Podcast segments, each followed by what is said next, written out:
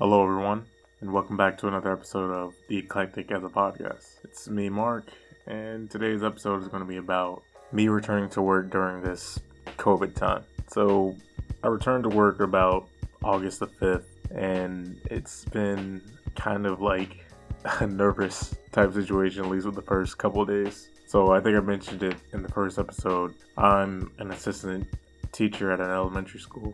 So, so far with the first, I want to say it's been like a week and a half. It's mostly just been training and learning about the protocols on how we're going to be able to teach and move around the schools once we actually get the students back. And eh, I'll say with the protocols that were given to us is just like I don't know how long they expect us to like be in school with the list of protocols they've given us to teach during I guess the COVID era. I mean, some of the, the protocols that that I've seen is just like they know we work with elementary kids. Like I gotta understand maybe with the middle school and high school it could possibly work, which I don't think it is. But with elementary students and the list of protocols they've given us, it's like it's only a matter of time till we just send all of our students back home. So one of the protocols they gave us that was kind of a big shocker was how they want us to do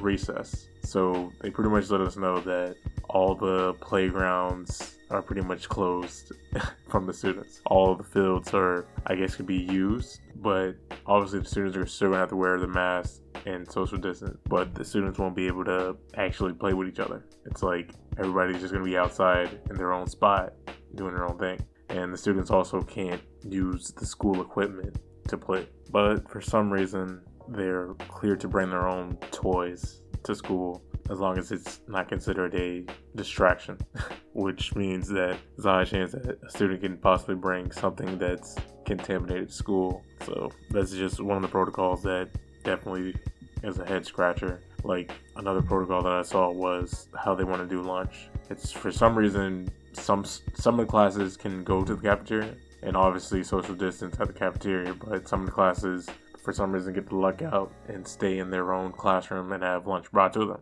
So it's kind of like a flip flop situation when it comes to some of these protocols. It's like I think it was just kind of like put together quickly to see what can we do to have the students in school but keep them safe without actually thinking it totally all the way out because I think from what I learned from the teachers this past week it's like their mindset is how long until we go back home and just go straight to online. I mean, I want to say like 80% of their mindset is we're going to be going home to teach online. It's like, yeah, we're putting our classes together, we're setting up everything, but we're most likely going to be going home to teach online. And it's like the other 20% of their thought is, yeah, I'm kind of wasting my time putting this classroom together.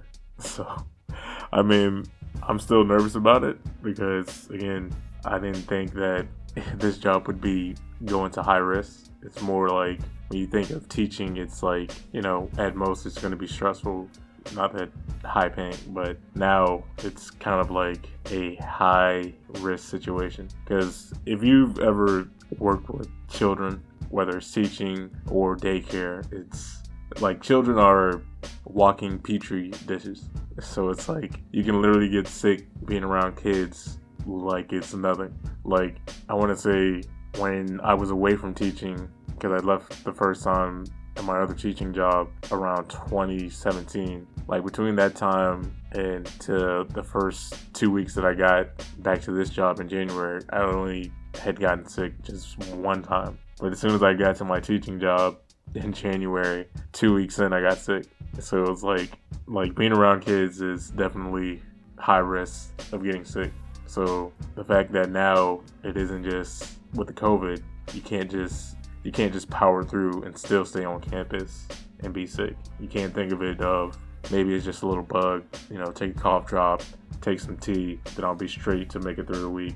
Like now they're telling us we have to go straight home.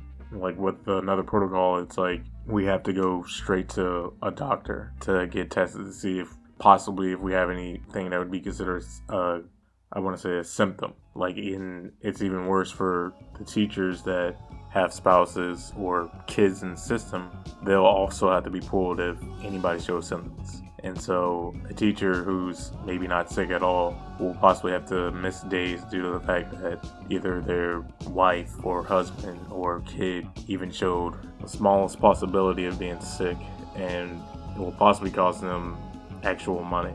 Even though with the protocols that's been set, we've actually been given like a set 10 days that can be used if we're getting tested or possibly showed some type of symptoms where we still get paid.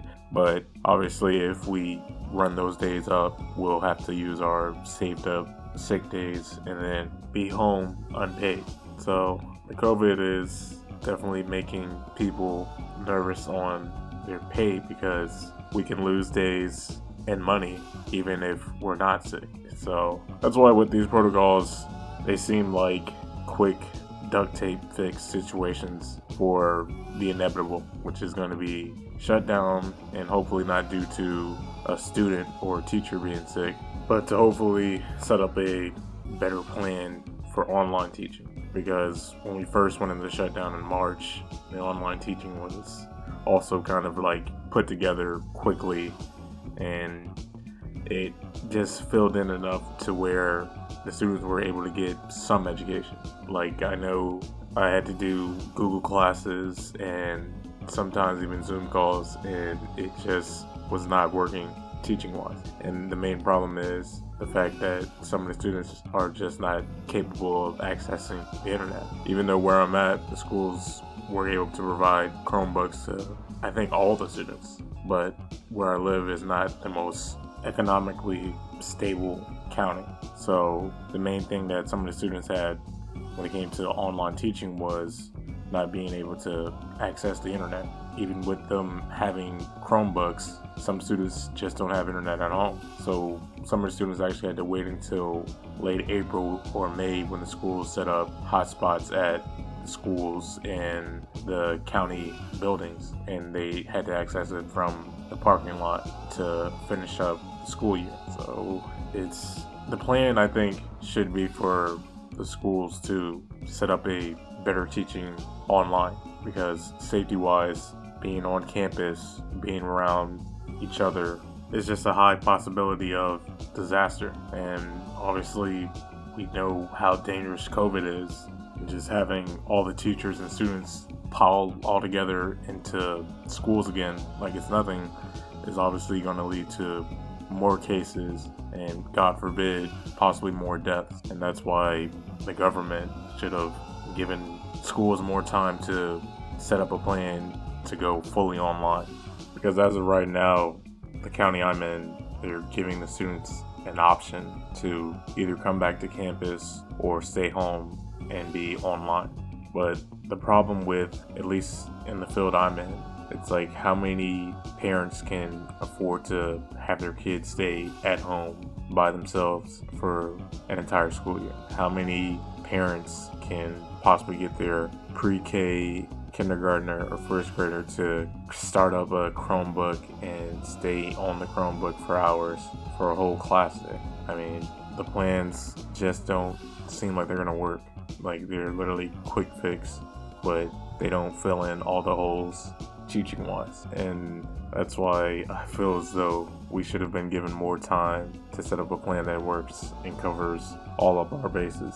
Even though I don't know how long it would take, but I think what ha- what it's been like, I want to say four or five months. That's not enough time to set up a plan. So with that, I'll wrap this episode up and first say sorry for the late drop. I've definitely been trying to stay consistent with the weekly drop, but me going back to work has been more of a mental training thing.